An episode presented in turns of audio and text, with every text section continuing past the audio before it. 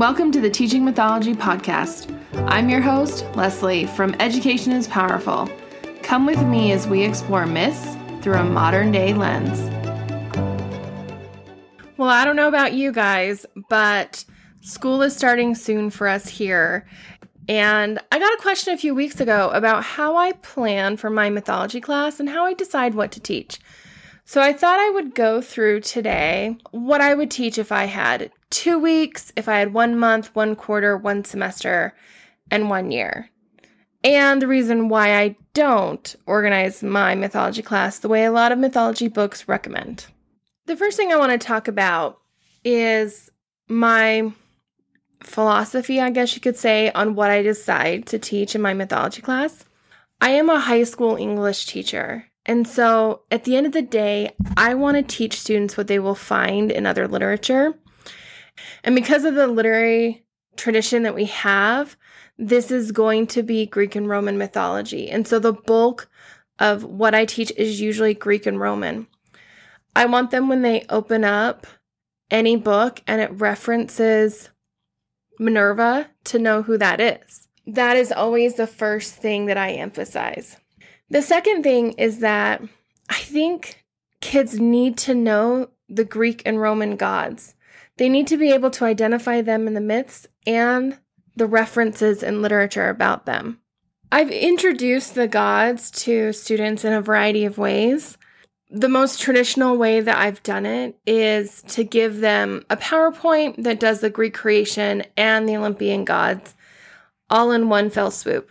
It does take two days, it's quite a detailed PowerPoint, but it really helps me to be able to tell a lot of stories as I'm going along because we don't have time to read every single myth. So I can give them little nugget myths or short myths as I'm introducing them to the gods. The other way that I've done it is that I've had students create posters for each of the gods and they research the god and they present it to the class in some way, or we do a gallery walk where students take notes. This does mean that I have to trust that students are going to get the information correct. So the posters are very structured so that they don't get things wrong. So once I teach all of the Greek gods and the Greek creation story, if I only had two weeks, I would teach one hero story and one story that teaches a lesson because both of those are incredibly strong themes in Greek mythology. Now, my favorite hero story to teach is Perseus. I like it because there are a lot of gods that are involved. He travels across the earth, he meets the Oracle of Delphi, he goes to the underworld or the entrance of the underworld, he fights monsters. And so it is truly an epic hero story. It also gives me the chance to tell the story of Medusa, and one day I'll talk about her in more depth. But I just think she is a tragically misunderstood mythical monster. And so this is my way of teaching the myth of Medusa and teaching about kind of the double standards that Greek culture had towards women. And then if I were to teach one story that taught a lesson, I would choose the myth of Arachne. I think because spiders are so common in our everyday world, this idea that Arachne was such a great weaver better than Athena that Athena cursed her to become a spider and weave forever. Right? So it's a great myth that teach a lesson that teaches a lesson and it's a myth that helps explain something in the natural world, which is another theme that happens in Greek mythology. So they get a little sampling of a creation myth, the Greek gods, a hero story, and Arachne, a story that teaches a lesson. So that would be for 2 weeks. Now, before I go on, I want to say that I have made a resource for you. The link is in the show notes. It'll also be an entire blog post about this episode in my podcast so that you can see this all laid out. You can download it. It's going to be an active Google Doc that I'm going to continue to update with the order that I would teach things in, the resources I would use, and websites I would go to to help support this, just so you have somewhere to start with. So, if you want that, click the link in the show notes. Okay, if I had one month, I would still do those things, except for before I taught Perseus, I would do a mini unit on the heroic journey. What's great about the heroic journey is it transcends all cultures. So, this is something that students can really relate to, especially with our modern day world of hero movies and action movies and Marvel movies and Harry Potter and Star Wars and all of those things. They are the heroic journey. I would also teach a little bit about the underworld if I had time. I have a project that I would have students do where they would take a reading of the underworld from various texts that I've collected where it describes the underworld and they create a map of the underworld. So it's a great way of interweaving a lot of details and seeing if students can apply them. I once had a student explain or say to me that this was the hardest assignment he ever did in high school, which I think is really funny because it's only two pages of text and a map that I've already given them the base of but it shows the students really have a hard time applying what they're reading into concrete details and placing it where it belongs. And because I drew my map based on the readings, they couldn't cheat and Google a map of the underworld from the internet because it wouldn't match up. Because there are different versions of what the underworld looks like and where you enter it and how you enter it and what you pass by and whether where you meet Charon and where the Isle of the Blessed is. And so they had to use my version and they really had to extrapolate where these places were and what was going on in various places in the underworld. And the last set of myths that I would teach if I had a month in mythology would be to teach the love myths. Now, for the Greeks and Romans, the myth of Cupid and Psyche is considered the greatest example of a love story and sacrifice. It's also a pretty epic love story. And you could even do a little mini heroic journey on Psyche, and she goes down to the underworld, and it's beautiful. You also get to see the dark side of Aphrodite, and there are some really great love lessons that I and my students talk about based on this myth. And a lot of fairy tales are actually based in the myth. So, one of the activities that we do is to figure out which fairy tales we see in this story. And there's three or four or five. If I had time, I would also teach the story of Orpheus and Eurydice. Orpheus also goes down into the underworld to save Eurydice. And it's a myth that is so sad. But Orpheus and Eurydice's love story is considered the greatest love story in Greek mythology. So there's also correlations with stories in the Bible that you can also bring in if you wanted to. So that would be if I had a month. Now, if I had a quarter, now I would start to rearrange things a little bit. And I would actually start with world creation myths. And we would study creation myths from all over the world. And this is one way that I could bring in more world mythology and a little bit less classical mythology. And then I would move into actually the heroic journey. And I would read epic stories. So we would still read Perseus, but I would also include Gilgamesh, Beowulf, and Odysseus. Now, I never read the Odyssey in its entirety in fact, the History Channel a few years ago made a video called The Clash of the Gods. It's a series of 10 videos where they retell the myths and they ask questions like, could this have happened in history? Well, they have a two parter on the Odyssey. And so we actually ended up just watching that. It took two class periods but I couldn't devote the days and the weeks to reading just the Odyssey. We would have four stories of epic heroes Perseus, Gilgamesh, Beowulf, and Odysseus. And then we would compare them, and students would usually at this point write an essay about who was the greatest of these heroes.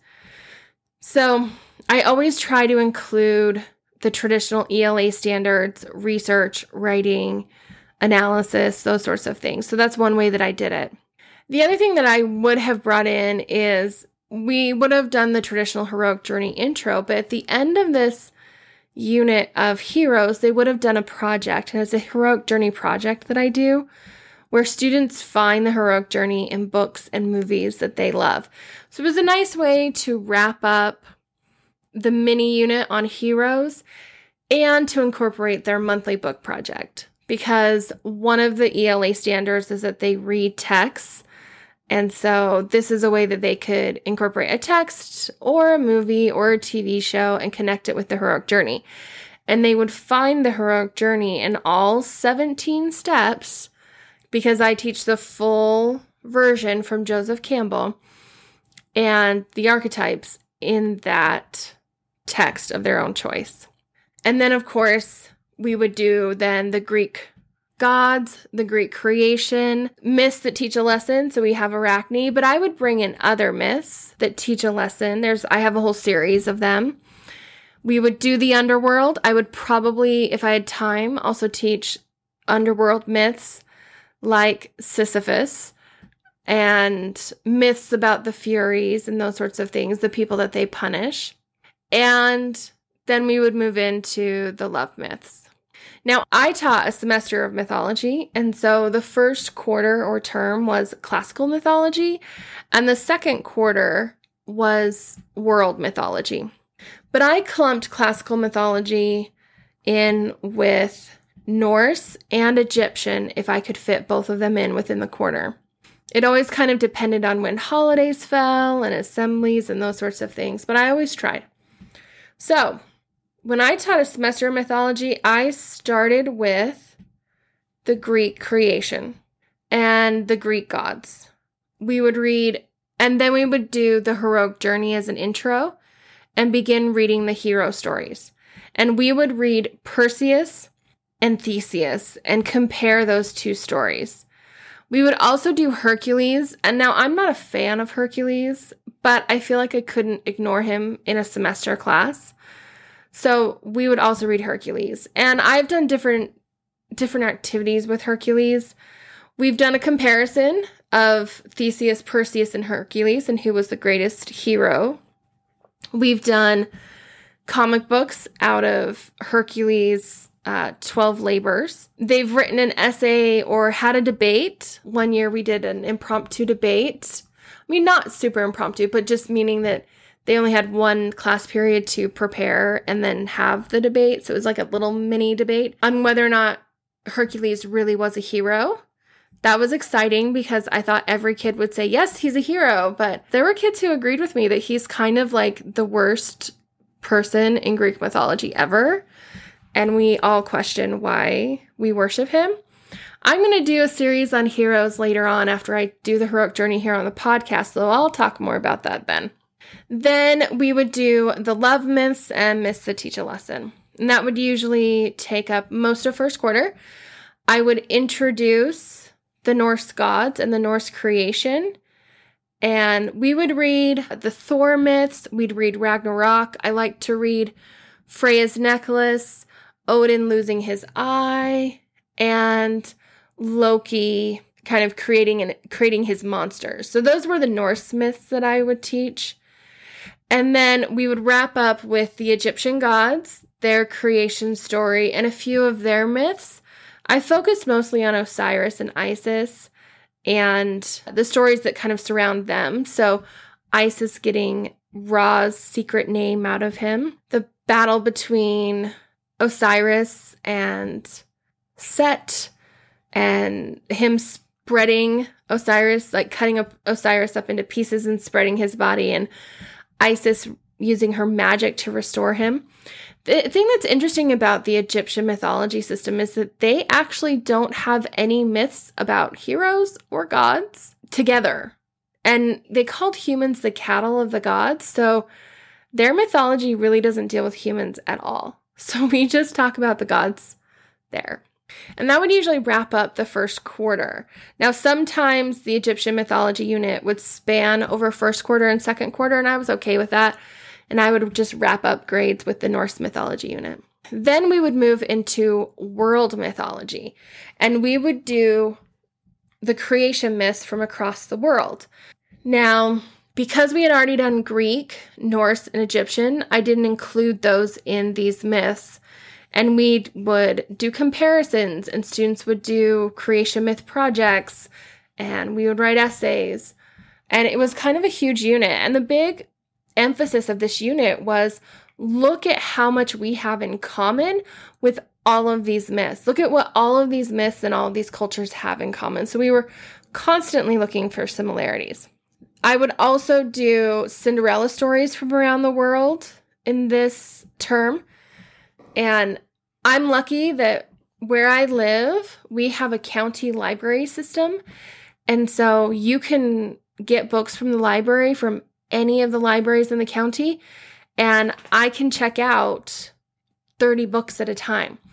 So I would go to four or five or six or seven libraries to the children's section, and I would pull Cinderella stories from all the different cultures. And we would, the kids would get into pairs, they'd read them. Oh, well, first we would start with taking the Grimm fairy tale version and looking at what archetypes are in that version so that they were used to looking for these archetypes in the other Cinderella stories. For some of my students, it was their favorite unit. They got to just read out of picture books for a couple days and they loved it. And for a lot of them, they were just shocked that this story shows up in all these different cultures and they're fascinated by that and they want to learn more. The last thing that would happen is uh, when I taught a semester, I never had time to really do the world myths and I couldn't do them justice. So instead of skimming them all and reading one here and one there, I decided that students would do what I called their theme park project. And as teams, they would get into a mythological culture or a mythological system, read their myths, learn about their gods, learn their creation story, learn about their history and the land that they lived in and what everything was like. And then they would create a theme park for that mythological system and present them to the class. This was a huge project that they worked on. It was project based learning, and it was a way for me to incorporate the writing and presentation standards in a real world situation. And we approached it as a sales pitch. So they were going to pitch to the class their idea for a theme park, and the class decided which theme park they were going to fund. So I didn't teach students to do a presentation like a normal presentation. I taught them how to do a sales pitch. And then they wrote a rationale and a summary, I guess, of their park for me that was their informational writing piece. And then they would have to cite the various myths that they read to include their research. So that's generally how I wrapped up a semester of mythology. Now, if I could teach a whole year of mythology, one semester would be classical mythology, one semester would be world mythology, we would also include a mythical monster encyclopedia project. I did that one year and the students loved it, and it certainly did not have enough time to really flesh that out. And then this would give me the chance to spend two weeks on mythological cultures from around the world. And I would choose cultures from every continent. We would do Native American, Mayan, Aztec. And actually, we would probably choose two or three, maybe four different tribes of Native American because they're so different. We would do Japanese, Chinese, Indian, Celtic. I would love to do the King Arthur legends, Dogon, Zulu, Aboriginal, and Polynesian myths. So, this is how I would arrange my year of mythology. Now, the other option for a way you can teach mythology is to teach it by theme. And then you would compare myths from all over the world. Hero myths, which I do, but there are flood myths from all the world, so you would read four or five flood myths. You could read myths about female warriors. You could read myths about death. You could read love myths. I mean, there there are so many different themes. You could do sky gods. You could do earth gods, earth goddesses. You could do animal gods, right? There's so many that you could do. But I don't like to teach that way simply because students often don't have enough background knowledge to really get into the stories and understand the symbolism and the cultures behind the myths. I don't think it allows you to really do a deep analysis of the myths, and instead it just turns everything you read into a compare and contrast. It's like one big Venn diagram for the unit, and that's not engaging for students. It's not super fun. So I do that a little bit. I do that when I teach multiple hero stories. I do that when we teach the love myths. I do it when we teach the world creation myths. But I can't imagine every unit that I teach being that. So that's real quick how I plan my mythology class. So, once again, check the show notes for the link for the Google Doc. You'll get access to it. It's going to be a living document. I'm going to keep adding to it and growing this resource and this reference for all of you. If you have questions, please join the Teaching Mythology podcast Facebook group. You can make requests for what episode you want to see. This episode was because of a request in the Facebook group. And I just want to help and support teachers. So I would love if you joined our conversation. Thanks for joining me today on Teaching Mythology. Don't forget to rate, review, and subscribe, and I'll see you next time.